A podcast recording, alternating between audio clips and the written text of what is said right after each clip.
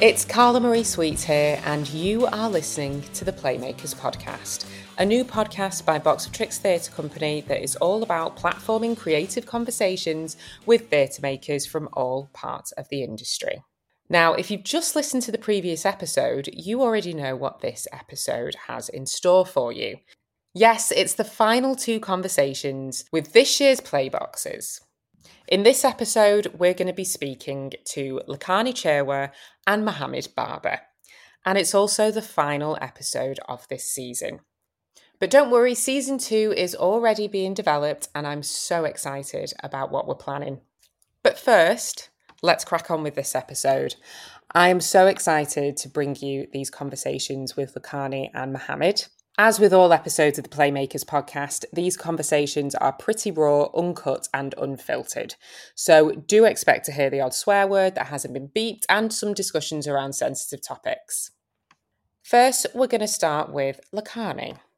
Lekhani is a Cumbrian mixed heritage writer based in Manchester. She is queer, working class, and neurodivergent. Over the years, she has completed writing courses such as Woe Laboratory, Soho Writers Lab, Soho Comedy Labs, Tamasha Playwrights, and Box of Tricks' very own Pen Pal scheme. Her one woman show, Can I Touch Your Hair, which she wrote and starred in, debuted at Vault Festival and went on to be performed at Hull Truck, Theatre Deli Sheffield, and Theatre by the Lake. Her writing commissions include Signal Fires by 45 North, Burn Bright's Better in Person, and BBC Famalam Season 4. Her Soho Writers Lab play, Senses of Responsibility, was shortlisted for the Lancaster Playwriting Prize. As with so many of our guests, I asked Lekhani why she chooses to make theatre. I think I've always had like a massive love for theatre. Um, I as soon as I moved to the London, I went to the theatre like constantly, and I was just like, wow, I love this medium of like being transported to another place and another world. Um, and yeah, I worked front of house at the National Theatre for like six years. So I got to see a lot there as well, which was great. Um, wow. I mean, it wasn't all great, I'll be honest, but uh, yeah, but it was a pretty decent yeah. building to work in. Met lots of people, you know, can't yeah. complain. so you moved to London from where? Um, so from Kendal, Cumbria, in the Lake District. That's where I grew up, and yeah, uh, straight to the big city. Um, small fish jumping into a big pond, I guess. And what was it like growing up in Cumbria in the Lake District of all places? Gorgeous um, place. Um, yeah, it's absolutely beautiful. Like you can't fault it for its like fresh air, countryside, lots of things to do. Um, but yeah, I actually grew up on a council estate in Kendal, and um, it came with its challenges. I'll just say that. Yeah, I probably experienced like quite a lot of racism, um, which was why I couldn't really like wait to leave. I just wanted to get out and move to like a multicultural city. Um, yeah, which is what I did. It's so interesting because we never think of these places as places that would even have council estates because the image of them that's kind of put forward is so different. You know, I worked on a project in Cornwall a couple of years ago and I'd always thought of Cornwall as just like this gorgeous beach town. And one of the things we did on the first day of this writer's room was to do a little tour of kind of the rougher parts of Cornwall. Mm. And boy, was that eye opening. And I suppose for for you coming from a place like that and from a, a part of a place like that that's maybe not really something that anybody really knows about is already quite an interesting life experience, isn't it? Yeah, absolutely. And yeah, I'd say the word Kendal and people would just not have a clue.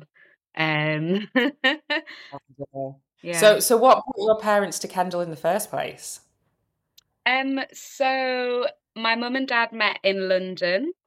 Um and they were living in a place called Neasden, which I think is like West London way. really big IKEA in Neasden. oh right, I didn't know that. I mean, I've I've never actually been to that part of London, to be fair. Uh, it's it's basically uh, Wembley, Neasden. Yeah, yeah, definitely yeah. that way. So yeah, back in the early 80s, I think it was a bit rough around that area. Um, I think there was a lot of like violence amongst like young people and my mum's from like Cumbria um and she proposed to my dad after they had my brother um why don't we move oh. up to the Lake District? So that was that decision made. Oh okay. So you moved to you moved to London uh, how many years ago now? Oh gosh. 2011 so that's like what like 12 years yeah wild yeah and what made you decide to come back up up north? Oh, so more recently, um, I experienced the beginning of the pandemic in London, and having that time throughout the pandemic, I was just thinking about what it was that I wanted. Um, and I was like, I just don't want to be in London anymore. Like, the quality of life had kind of gone down the pan. And I was yeah. like, I think I just want a bit of an easier life all around mm. in terms of like not being super anxious, having more space, being able to afford to do more. Um, and actually, funnily enough, I applied to Playbox Playwrights for like the previous cohort. Um, and I was basing my decision on whether to move to Manchester as to whether I got onto the course. and I actually didn't get on. Spoiler alert.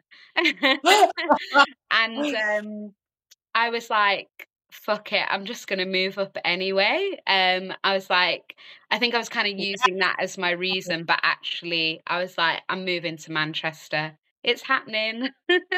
I love that energy. That's brilliant. And have you found it's it's so much easier to be a creative here in Manchester than it was in London? Yeah, I think it is a little bit easier because it's just a bit smaller and it feels a little bit more community driven. Um, yeah, because London's such a big place and there is so much going on. There are heaps of opportunities, but obviously you are going for these opportunities against like lots of other people. Um, yeah. so yeah, I've found that I've managed to settle into the industry quite well. I'm surprised. I, I, feel like I can vouch for that. I think you really have. Um, when I first moved to Manchester, I, I don't know, it, it, it didn't take as long to find my feet as I felt like it did in London. Obviously, I'm originally from Manchester, but I moved back about five years ago. And it just felt like things started happening really quickly. Yeah. And then like within the last couple of years, I felt like your name just kept coming up in conversation. Lekhani, Lekhani, have you heard of Lekhani? Oh yeah, have you met Lekhani yet? so yeah, you've definitely um, cut through here, I would say. Yeah, I love that. It feels great. It does, and I think as well, like because the rent isn't quite so extortionate here you're not having to maybe work so many day jobs or work so many hours mm. in your mm. day job in order to just be an artist and subsidize your work, which is yeah. so liberating, isn't it? Having mm-hmm. a, just that little bit more space to actually create. Yeah, absolutely. I've found that um, I've just been able to focus more on my career. And I think mm. London didn't really give me that much space. So, yeah. Yeah. And do you feel like you've kind of found you talked about sort of like the creative community. Do you feel like you've you've found like a general sense of community here that you've been able to settle into? Yeah, absolutely. I would say like Box of Tricks have have definitely like orchestrated that for me. Um mm-hmm. when I went to that 15th birthday party, that was like a really good moment to meet yourself, to meet Steph.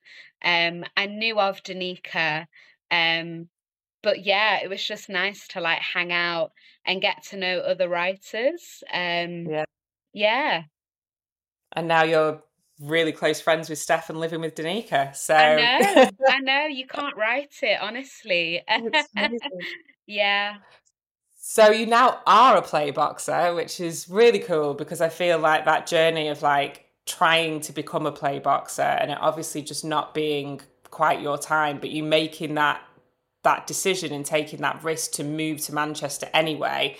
And that move to Manchester meaning that you got involved with Box of Tricks in various different ways, and then yeah. now you're. A, so it's kind, it's kind of like it's all led to this anyway, hasn't it? Which is quite interesting.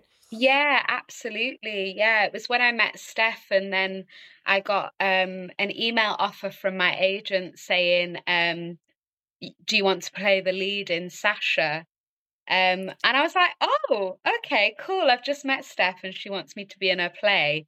Um, because obviously I'm an actor as well, so for those of you listening who don't know Steph, um, she's not like Madonna. She does have a second name. Yeah. We're talking about Reynolds, who is a really amazing playwright um, who's been working on a play that was called Sasha when Lekhani um, played Sasha in that play, um, which was kind of a, a sharing of it that um, that was done, um, but has since evolved and now has a new name. So yeah, yeah, it's cool. yeah, and um, I did pen pals before getting on Playbox as well um, yeah. which was really good. It was nice to connect with like another neurodivergent writer. Um, yeah.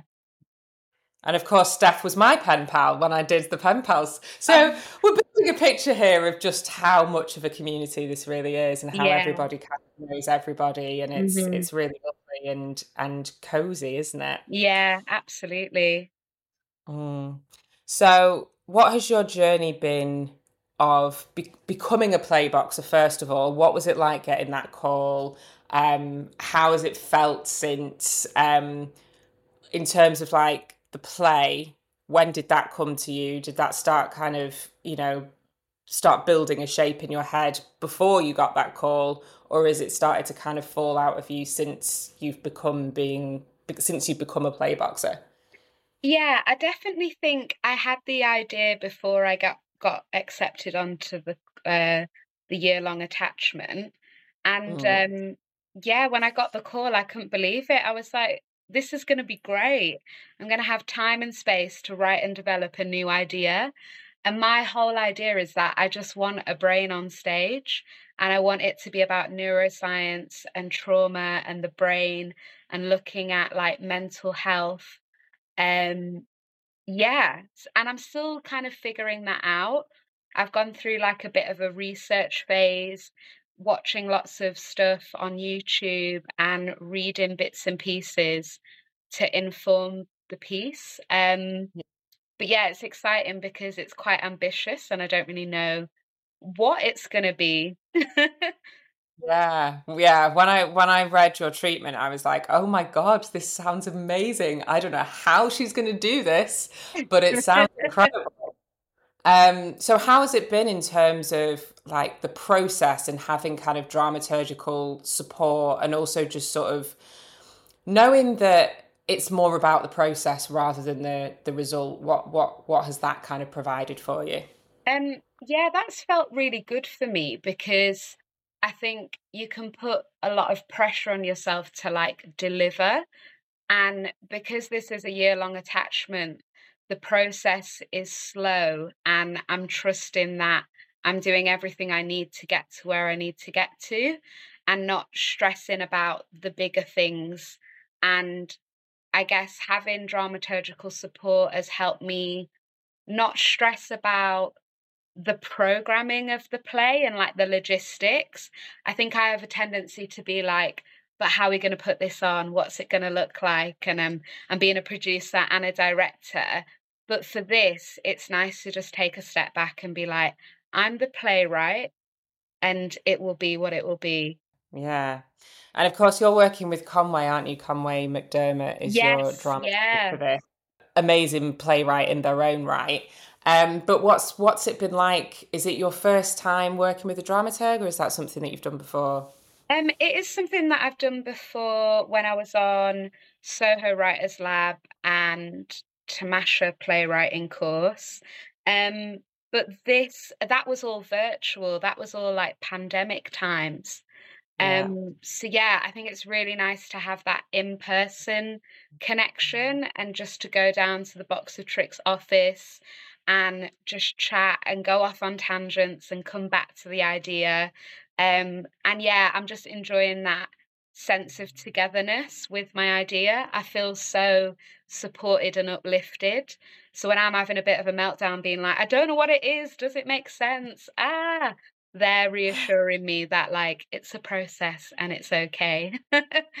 yes, exactly that. So what would you say your main influences are when you're writing? Um so I tend to write maybe like a little bit politically. Um Love yeah, that. I tend to draw on experiences that I think aren't being spoken about or being given a voice. So stories that we don't see told. Um, I often do draw on personal experience. Um, so my first play, Can I Touch Your Hair, was about my experience of growing up mixed heritage in Cumbria and not having a clue what to do with my hair. And yeah, like my second play, Senses of Responsibility, was about a character, Simony, who is a young carer um, and what that experience is like for her.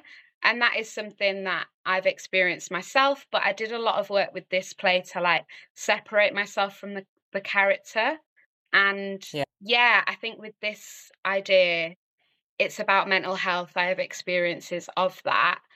But again, it's like I'm writing that first draft, which might be close to home, but in the redrafts, we can push the character away from myself a little bit more. Yeah. Yeah. And create something that's both personal but also identifiable for lots of different people um, yeah. who might have experiences of, of mental health or might have friends or family who have had um, struggles with mental health in the past. Mm-hmm. Yeah. Yeah. So, in terms of plays that you like, are there any plays that have really stood out for you over the years that might be your favourite play or a play that's inspired you to write or create in any way? I would definitely say Michaela Coel's Chewing Gum Dreams. When I was working front of house at the National, that play was programmed in the shed. It was like a red outdoor, like box theatre um, very temporary, but I saw some of the best work in there. Um, mm-hmm. And yeah, when I watched Michaela's play, it was so authentic to who she is. And that kind of inspired me to write from my personal experience as well and know that that is a story that is valid and is rooted in specificity and people will want to hear that story I know exactly what you mean. I remember seeing that play and thinking it just it just really broadened my ideas of what was possible and what could be a play. You yeah. know, because I think up until that point, I had a very different idea of what was allowed to be a play and what kind of mm-hmm. spaces certain people, you know, people like us were allowed to sort of occupy. Yeah. Um, you know, stories were allowed to be told and yeah seeing that was kind of mind blowing because it was like oh yeah like my yeah as you say my story is my story is valid. Yeah. Um, so, any advice that you would give to any kind of emerging playwrights? I mean, this is pretty basic advice, but I would say write. um, write as much as you can when you can. And um, I'd recommend getting on a playwriting course. I'd recommend connecting with Box of Tricks um, and the playwriting opportunities that they offer, um, but also all the other playwriting programs. I think it mm. really helped me shape my work as a writer. And I know it's a bit cliche, but that whole idea of like finding your voice um, and your authentic voice, not the voice that you think you need to mm. use, if that makes sense. Yeah. So when you say a playwriting course, um, you don't mean necessarily like a, a, university course, more just sort of courses with different theatre companies or theatres. Yeah, absolutely. So I know like the Royal Court do a really good one. A couple of my pals have been on that one and spoke highly of it. Uh, Soho Writers Lab is pretty decent. Uh, Tamasha Playwrights as well, if you're from the global majority. Um, yeah, they're really fun. You get to like meet other writers, and it does help you form your community as well, I'd say. Yeah. Mm-hmm. Yeah, and community is really important, isn't it? Absolutely, because writing is like quite an isolating experience. And if you're not with other writers talking about your ideas, it can feel really insular. And I don't know, I get in my head too much about what I'm writing unless I'm talking to other people about it. And then that kind of helps me formulate what my idea is as well. I'm very Mm. open as a writer to discuss things and figure things out. So, yeah. I think that's a good way to be. Yeah. Mm. Thank you so much, Lekhani. Really appreciate you speaking to me today. You covered so much ground in such a short space of time. I know, I can't believe it. Look at that. Stunning. Uh, Thanks so much, Karla. now, wasn't that a gorgeous chat? I can't wait to read Lekhani's Playbox play. It just sounds so intriguing. Next up, we've got Mohammed Barber. Mohammed is a poet, playwright, and author. He was a member of the inaugural Old Vic Theatre Makers programme in 2020 and was shortlisted for the Box of Tricks Screenplay Award in 2020. His short story, Rose and Lemongrass Tea, was published in the international contemporary writing journal Wasafiri in December 2021. Now, full disclosure, I am the dramaturg on Mohammed's Playbox play, but it's very early days, so this conversation was a great opportunity for me to get to know him better. And of course, it's a great opportunity for you listeners to get to know him as well. So, without further ado, here's Mohammed. A few years ago, I was in a writing workshop with the Soho Theatre, and I was very, very new to writing at the time. Um, I'd sort of like I'd been doing a couple of bits on my own, nothing published, nothing that anyone had ever read. And I, I suddenly in this workshop, I found myself in this room um, of all these people that you know they were like, oh, I've had this on, and I'm doing this, and I'm going to the Fringe, and I'm sat there, and I'm like, I barely put a play together. Um, and the question was, why theatre? Why are you writing in this medium? And everyone had such spectacular answers. They were like, oh, because of this, and I've been going to the National since I was a kid, or you know, I saw this when I was a young person, or I was completely moved by Jerusalem by Jez Butter, or you know, all of those very, very theatre sort of answers. Um, and then it was my turn, and I said, it's because I can't be bothered writing long description. It just bores me out. That's honestly the reason why it was theatre and nothing else. I'm like, eh, dialogue, that seems a lot shorter to write. I'll be able to do it quicker. Turned out to be nonsense in the end, but like that. Honestly, that is the reason. So dialogue is king for you, then I guess. Dialogue is king. So my um, uh, maybe you'll get around to asking this later, so I'll shut up. But like in terms of influences and the people that I love, um, the screenwriter and uh, playwright Aaron Sorkin is my like writing hero, and it's mine as well. so as as a kind of um, you know uh, these past few days I've been I've been a bit ill, right? So I've been going I've been watching Newsroom again. I would definitely say one of the best bits of television I've ever seen, and it made me want to be a smarter, more informed writer who really does their research and doesn't ever dumb down their audience or spoon feed their audience.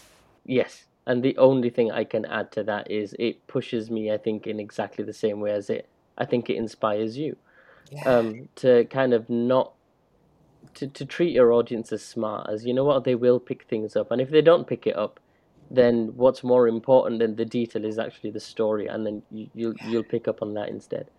I would say it's a similar kind of mechanism with Succession and shows like Industry, where you might not necessarily understand what they're talking about, but you understand the emotion behind it, and you understand how certain decisions are affecting the character dynamics.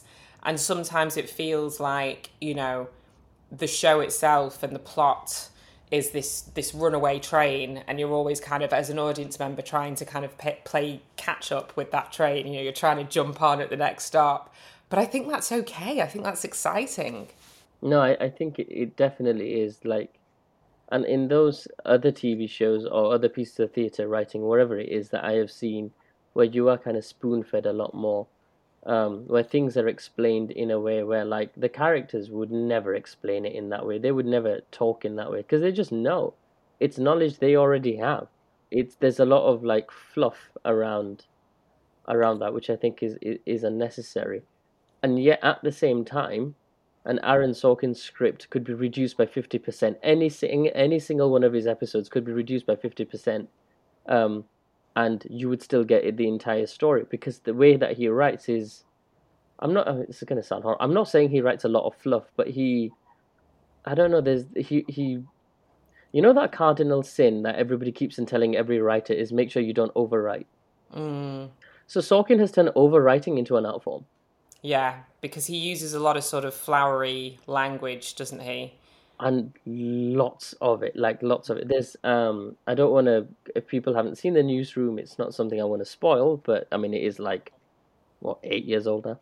Yeah. But um, there's one particular scene where um, where the uh, the characters are being deposed. It's a deposition, um, and kind of they go off onto this tangent about how can we remember all the uh, you know Santa's nine reindeer, and they're talking about something really important because you know these people are being sued for millions of dollars, and they're Mm. just having this random conversation about reindeer, and like most of the writers would never throw something like that in because it, it's completely distracting. But the way he does it is he completely leans into it. So it's not a it's it's distracting for some of the characters in the scene but not for others. And as an audience member it just makes you laugh I think it gives us such a, a lovely sense of light and shade, which otherwise would not be there. You know, when we're talking about a show like The Newsroom, where um, it is a pretty dense excavation of, yeah you know, national politics, it could be really dry and it could be really heavy and it could be almost kind of too much. It could be like watching the news, and we don't want it to feel like that. So he he adds that flowery language and those jokes and that light and shade and those very human conversations between characters, which are so so vital to you kind of understanding who these characters are and why they do what they do because actually that's all we're really interested in is why you do what you do not the minutiae of what you are doing mm. no that's exactly it so why not tv then if you're so passionate about writers like Sorkin and shows like The Newsroom. I don't think I've come across the right idea for TV yet. Um, there's one thing that Sorkin said about TV, which is if you're writing a TV show, it's because it's based in a particular location. Um, so all of his TV shows have a set location. Yeah, So is it Sunset Boulevard? I think it was. It was set in um, yeah, on six Sunset on sixty was it called? something like that. It, it I yeah. uh, that one escapes me because I haven't seen it. But um, West Wing is set in the West Wing. The newsroom is set in in, in the newsroom. Um, Studio sixty on the Sunset Strip. it's set in a studio. called. Yeah. Um, his films are not though. His films could be located, you know, almost anywhere. Mm, Uh, Trial of the Chicago Seven is majority of it is inside the courtroom. yeah. Um, Molly's Game is um, most of it is, is actually about her deposition, and then there's lots of scenes sort of surrounding the poker games that she was in. Um, Jobs is basically three massively long scenes, Yeah.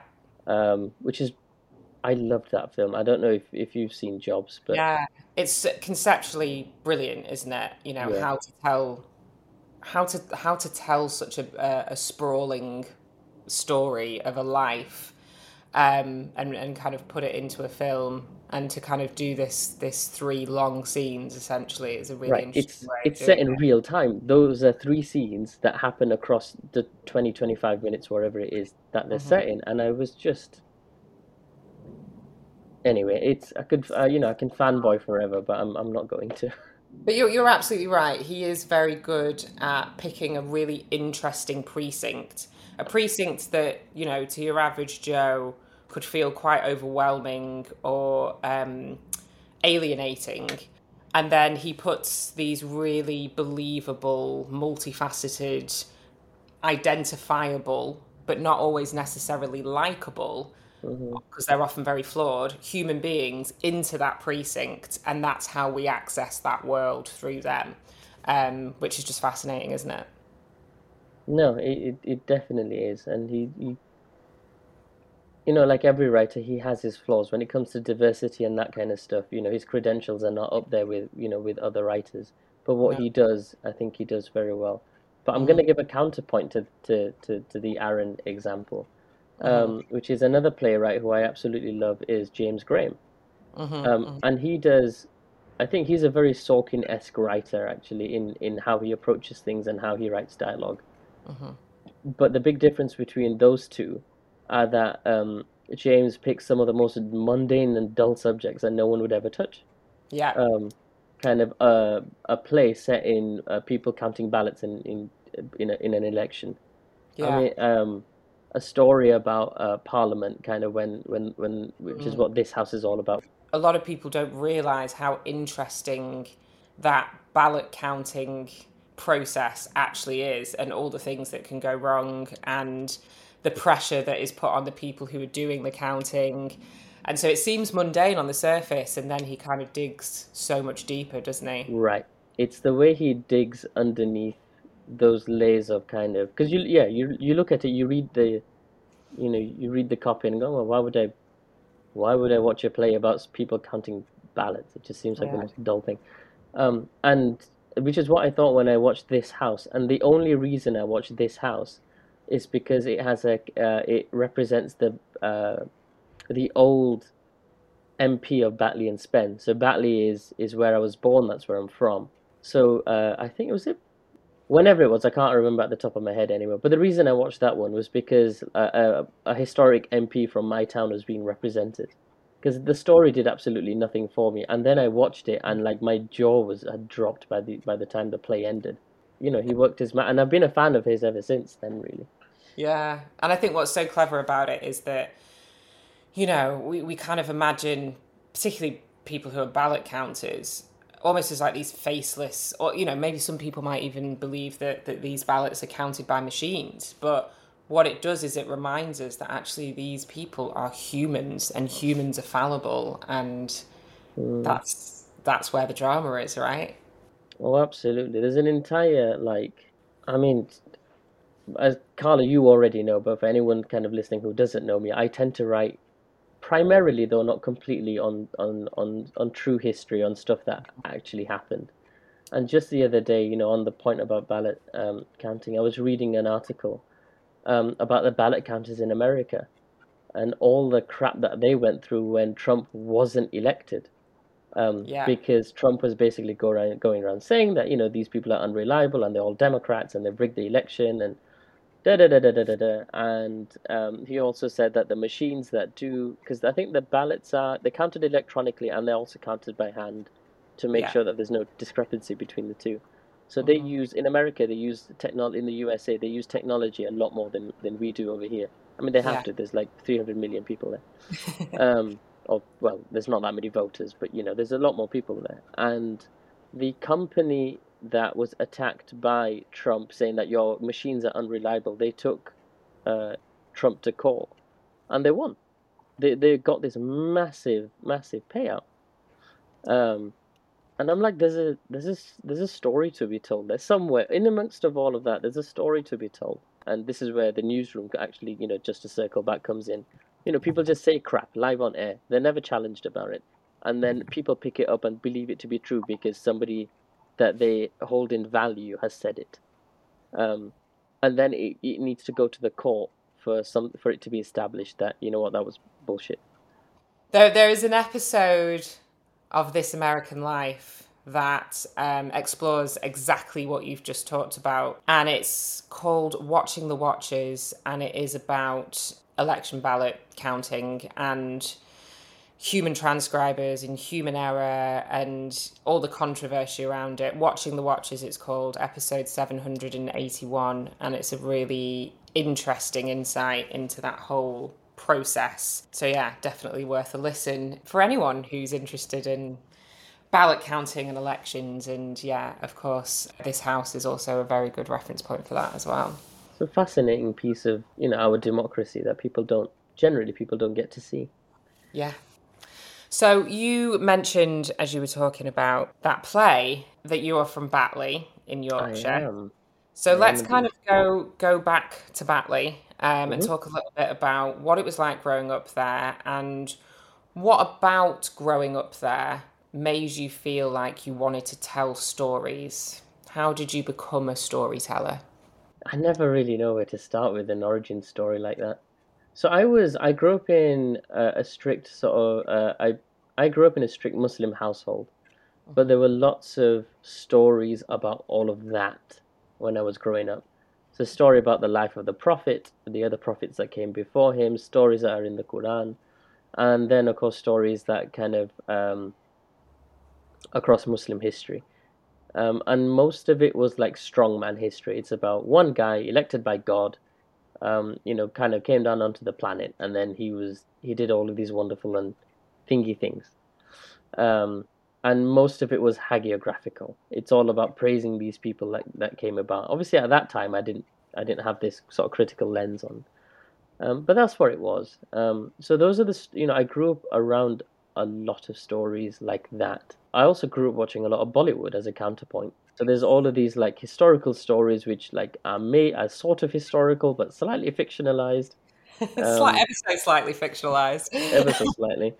Um, and then you've got the absolute like chaos that is, you know, masala films in Bollywood, sort of big genre crossing, huge blockbuster films with singing and dancing with a romance in the middle, lots of unbelievable action scenes, which mm. just you know, and, and terrible sounds, uh, you know, sound leveling when people are getting punched. Um, I'm a I'm a big fan of Bollywood, particularly kind of pre 1995 Bollywood. The Bollywood of the 80s was something to be reckoned with. Movies like Khoon Bhari Maang, which just blew my mind when I saw it because I was like, wait a minute. Kabir, Kabir Bedi's character fed her to the crocodiles, and then she came back with plastic surgery, but kind of looked exactly the same, mm. except she didn't have the mark on her face that she had mm-hmm. before she was fed to the crocodiles. And now he believes that she's a completely different person because now she's got that drip and nice hair. All right, cool. I'm for this. Let's go. That's the level we're talking at. I mean, literally, it's that thingy. And um, I'm a 90s kid, so a lot of the Bollywood that I watched was sort of late 90s, 95 onwards, really. Um, and then 2000s. I watched a lot of the, the 2000s Bollywood. My favorite film being Kabhi Khushi Kabhie Gham, classic. Um, which is all of you know, as Karan Johar, the director, said, it, it, you know, it's all about family. But in there, there's the the the mother character played by Jaya Bachchan. Mm-hmm. Uh, she seems to have this superpower where every single time, like her son, who um, you know, part of the story is that the son gets banished and she's completely broken by it. Yeah. Um, whenever he enters the area that she's in, the vicinity, not like so she can't see him, but the vicinity. Yeah. Um, she like the wind sweeps across her right. face. She turns to face the camera, and the music begins. And like, it's so and the music is some of the best music you will hear from a Bollywood film. Some of the most oh, classic Bollywood songs. Completely iconic. I mean, every single every single song in that film is a banger. I mean, can you yeah. actually say that about? Most Bollywood films, or actually most albums that you hear by your favorite artist, I would say probably not. But like those, that's one of the few um, that every single song in there is, you know, is a classic. So I've got all of these sort of like little influences sort of running around. Um, and then I got interested. I watched, um, you know, I watched a lot of Western TV and you know all that kind of stuff. Oh, Star Wars was a big thing for me. I really, really loved, and I still do. I mean, despite the varying levels of quality of the films that came out mm-hmm. um, over the years. So let's just leave it there to be politically. Um... Is it fair to say then? Because I was a big Star Wars fan growing up, and I think that Star Wars and Bollywood bizarrely have actually really influenced my writing in the sense that I'm quite attracted to big sort of big scale epic stories with lots of characters that happen in lots of locations is it fair to say that you have a similar approach? Maybe subconsciously, it's not something I've ever really thought about because most, you know, maybe, um, my writing journey has is is still relatively recent. Uh, but before the lockdown, I wrote one play.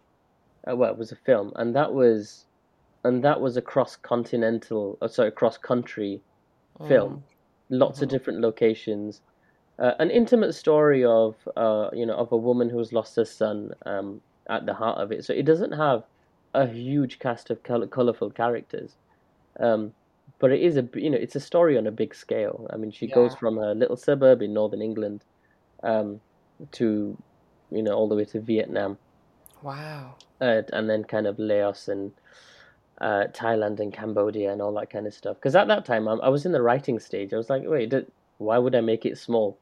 She goes Mm. everywhere, so let's make her go everywhere. Um, and then lockdown hit, and what I saw was, so so this is consciously what I'm thinking is uh, when I saw a lot of one person stuff, you know, stuff on digital media and whatnot, and there was a lot of it that I really liked, and there was a lot of it I really didn't like. Um, and I particularly felt that as we were coming out of lockdown, which I think, I think, I think in hindsight we probably came out a lot faster than I, or we've recovered a lot faster than I thought we were going to. Um, but whilst we were caught up in the moment and people were talking about putting on things, um, and you know, remember social distancing inside theaters, so everything was still really small scale. You didn't have anything big budget. Yeah. Um, I just got a bit bored of all of that. I was just like, I need to start. I want to write. I don't want to write a one-person show. I don't want to write something a two-hander. I want to write something big and something epic and something massive. Because by the time that it's actually ready to go, by the time that the script is ready, that it can be R and D and all that kind of stuff. I mean, God knows how long COVID's going to take. And we, you know, we were in, we were bang in the middle of COVID at the time. Mm. Um, so I thought, forget it. Like I'll just start writing big, massive, epic things. So consciously, that's what was going on in my head. Actually, lockdown is the thing that pushed me to write big stories with lots of characters, with lots of things Mm. going around. Um, because Mm. it wasn't gonna, it wasn't gonna get produced anyway. Um, so I thought, well, what's stopping me from writing something massive then? Um, and I've more or less like now that kind of, you know, formal lockdown is over and COVID is obviously still kicking about, but um, the world has pretty much gone back to normal. Mm. Um, I've still continued with all of that. I haven't actually written, I haven't written a full length play with two, three characters yet. I've written lots of small, smaller plays, kind of like 15, 20 minutes with a couple of characters, Mm. um, but nothing, but nothing small scale yet. And I, uh, maybe the whole Bollywood thing did have an impact. I don't know. Um, Mm. and I do wonder whether I'll go down that route of writing something a little bit far more intimate and something a, a, a lot smaller. But Um, it's not what's lighting your fire right now. no, not at the moment. I did have an idea.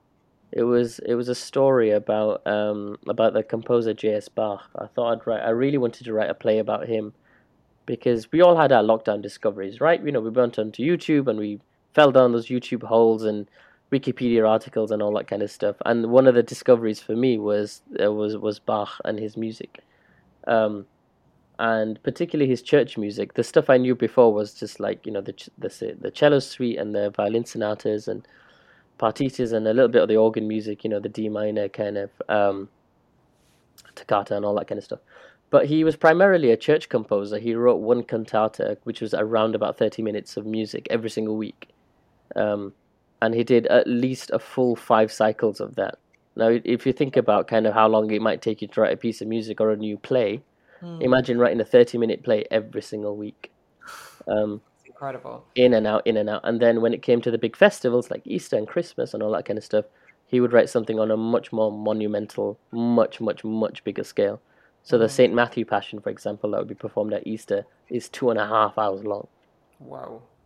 I mean, yeah, he only had to write that once a year, but like, he, you It's know, the guy was a machine. He was churning out lots of stuff, and there was he was one of my discoveries, and I thought, you know what, there's there's I think there's a there's a story to be told in that have we as a society kind of like the way that his music is performed, the way that I've experienced it when I've gone to churches to listen to it, and all that kind of stuff is we've just turned this guy into an absolute angel and a saint.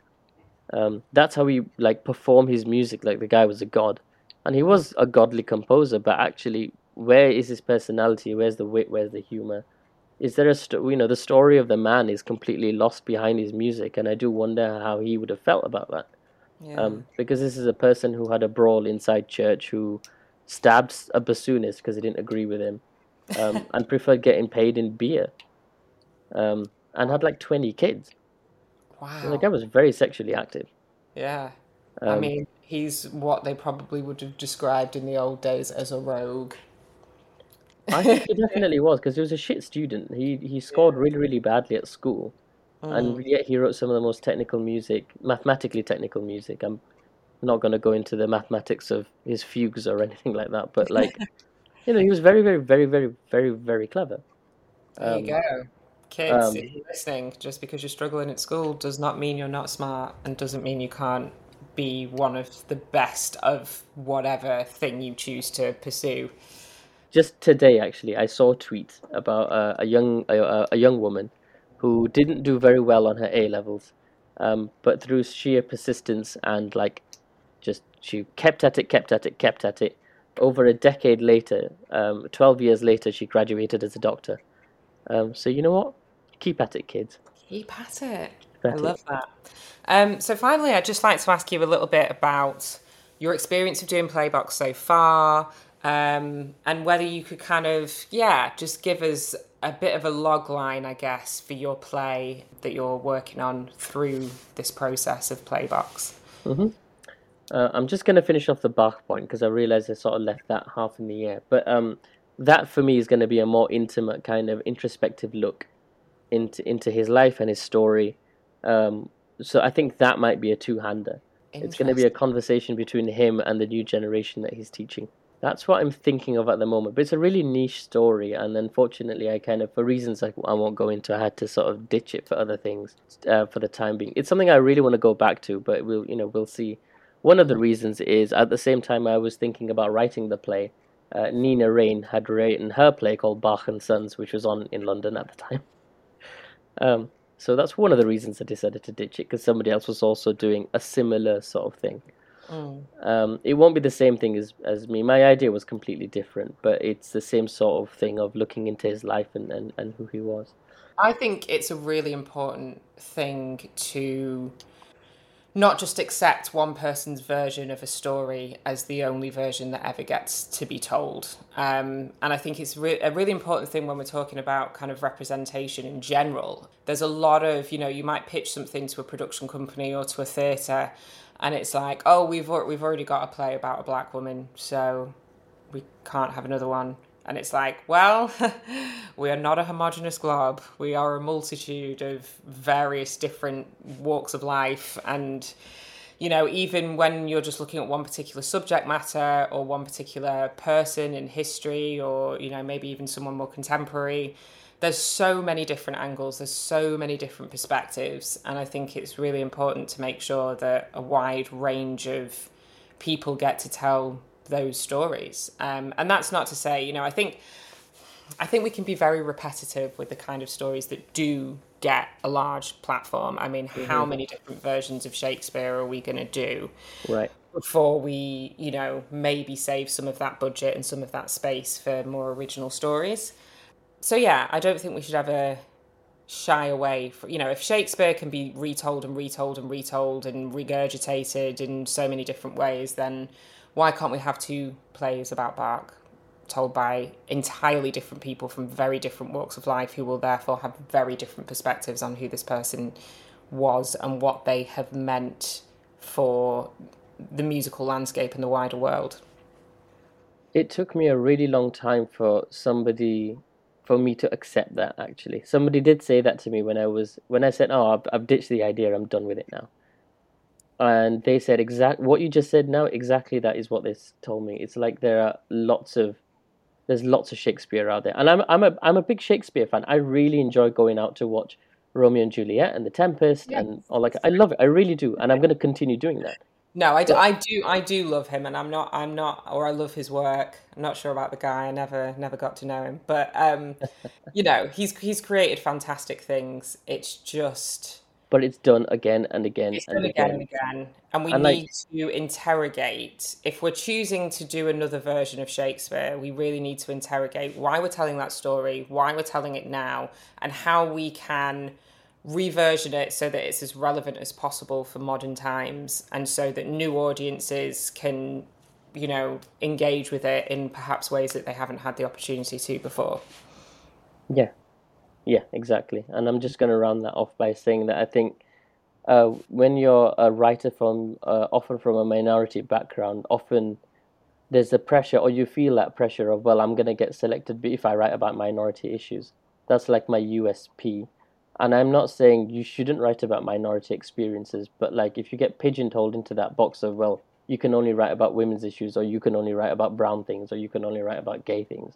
Mm. It's like, no, I can write about lots of different things outside of that because then those other stories that are not necessarily or specifically linked to identity, that then becomes the um, uh, the not the refuge. That then becomes the domain of uh, essentially white middle class men.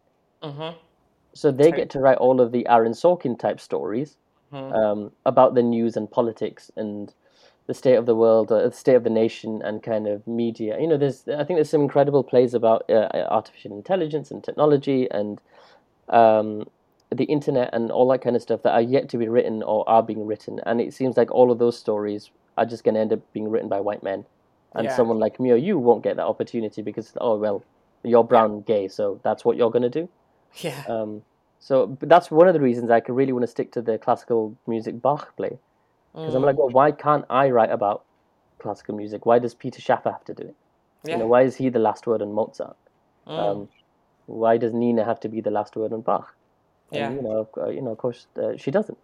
Um, yeah. But you've got to have the confidence to be able to go, no, fuck that. I'm gonna go ahead and do it. Um, yeah. And good and for see what happens after.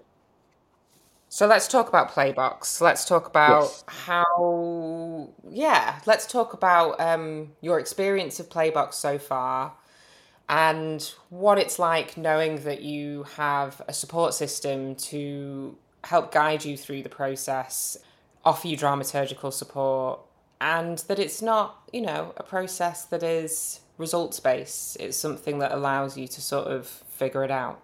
How does that how does that feel and what's it been like so far? Uh, in a nutshell, really weird. Um, like really odd.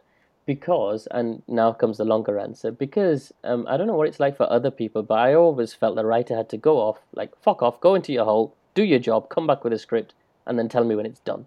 That's literally what i thought how things worked.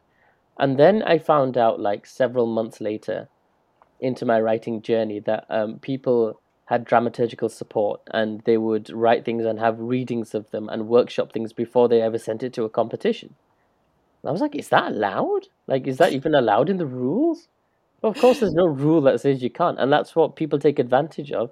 And it's going to be so unlikely now. I think. I mean, it's completely possible, but I think it is so unlikely that the next Bruntwood winner, or the you know the next new piece of writing that goes onto the national stage, or whatever like big competition winner it's going to be, is because there's it's a guy, it's a person like me locked away in a room and then comes out six months later with a script. And then that's the thing that's going to win. No it's going to be something that's had work put in. It's going to be someone that a director has looked over or a dramaturg has looked over or that's had a week-long r&d somewhere. Um, that's probably had a couple of public readings and some feedback. Uh, maybe even had like a scratch run somewhere or something like that like yeah. that's the kind of stuff that ends up winning because it's had the work put into shave off all the crap fine tune the good stuff, um, and sharpen the good stuff. So, yeah. th- and this is the first time in Playbox I've had that experience because I I didn't know it existed. I did not know something like this happened. I literally thought you wrote a script and he sent it off and that was the end of the story. I did not know about the ongoing like work that would get that people are mm-hmm. helping you to put in to your first draft. Yeah. Um, I'm having to adapt my process as a result because everything happens in my head. I think for a lot of writers that's the case. We exist in a universe that we create within our own heads, which is where which is why we're all psychotic, and like to to kind of externalize that process now with other people who are saying, no, let me help you, let me enter your world, um, let me help you flesh out the story, let me help you think about structure and and whatever it is in characters and suggest you know the way that things work in a writer's room for anyone that knows what a writer's room is like you got a bunch of people around a room saying, "Nah, that's not going to work." Second person goes, "I think this." The fourth person will go, "No, yeah, yeah. What about this?" And then the fifth person will go, "Yeah, but let's tweak it like this." And then okay, yeah, that's going to work. Great. And then they, and then you know, this the script is some one person will write it, but like six or seven different people might feed into it. And that's how the word, you know, world of scripted television tends to work. I don't Absolutely. think it works like that in soaps. To some extent, it does work like that. You have long-term conferences and long-term story conferences and short-term story conferences where stories do get pitched and discussed and developed in the room.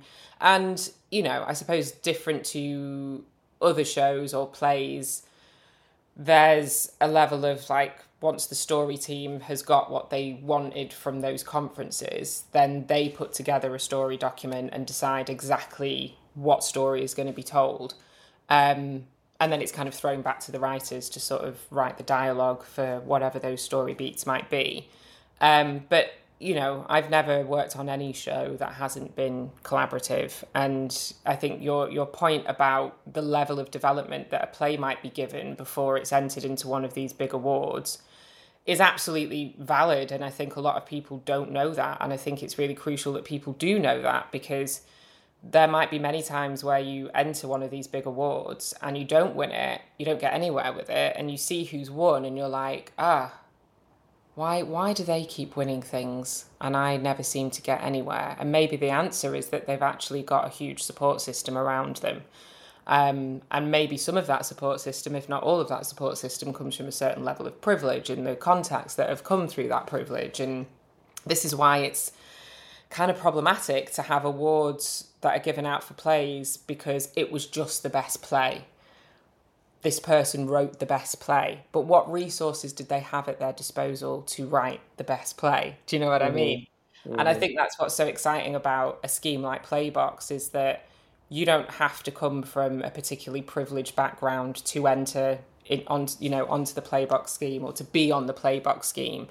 You just have to be somebody that you know Box of Tricks has fostered a relationship with and started to understand kind of what drives that person and you know you just have to be a playwright that has something to say and that we're excited mm. about and maybe is saying things that you know with their work that perhaps theatre and the world of theatre and the world in general needs to hear i've loved it so far it's been such an easy and smooth ride it's been really lovely to know that the interest for box of tricks is me as a writer not specifically the play by which i mean kind of like the play will be what it is, but they're more interested in developing me. So then the next play I write is even more exciting than the first one.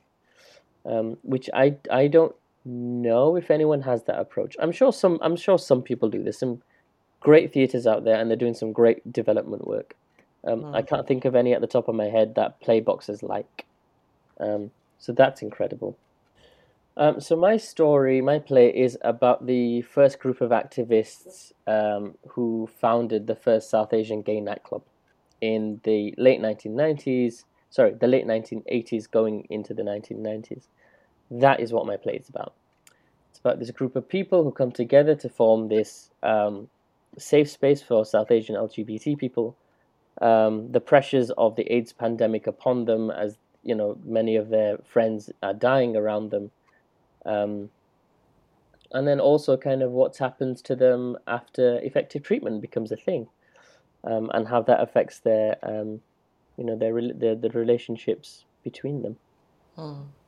So that is what the story is about, and it's inspired by, um, it's inspired by a drag queen I met uh, a few years ago, who was at those very nightclubs, and he used to perform there.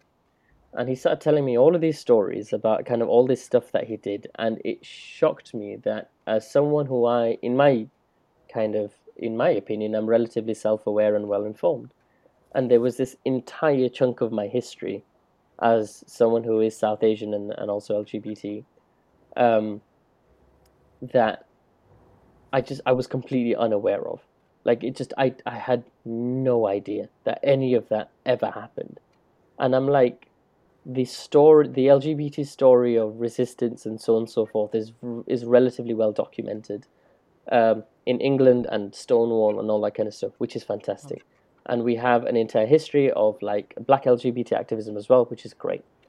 But the, I didn't know the South Asian version existed. So never mind that it was not documented. I didn't even know that it was there to be discovered. Um, so that's what inspired me to write this story of kind of this this nightclub that they founded. So the the story itself is going to be fictionalized and names are going to be changed and so on and so forth. But it is um, it is based on a true story. is inspired by real people and, and, and real events. And how and I think in a way maybe how we've forgotten about them. Yeah. And I feel like that's kind of a running theme with everything that you have talked about, certainly in this con- conversation, is making sure that these parts of history and these people, these historical figures, are not forgotten. And I think that's a really beautiful thing to bring into your work. Mohammed Barber, thank you so much for talking to me today. This has been such a wonderful conversation, and I feel so fortunate to be your dramaturg on your Playbox play, and I can't wait to see how it develops. Thank you very much. So, there's your last two chats with this year's Playbox cohort. I hope you enjoyed getting to know Lekhani and Mohammed as much as I did. And if you missed out on the previous episode of the podcast featuring Adam and Safina, make sure you listen back to episode 8. You can find out more about Box of Tricks via social media at BOTTC on Twitter and at Box of Tricks Theatre on Instagram. You can find me at Karla M. Sweet on both platforms.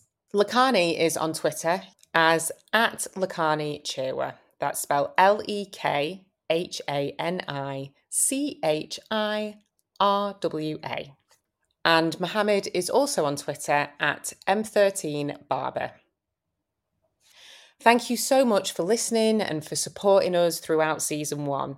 Don't forget to share it, let us know your favourite episodes, write us reviews on iTunes, that helps people find us, and of course, subscribe. We'll be back early next year for season two of the Playmakers podcast. I'll see you then.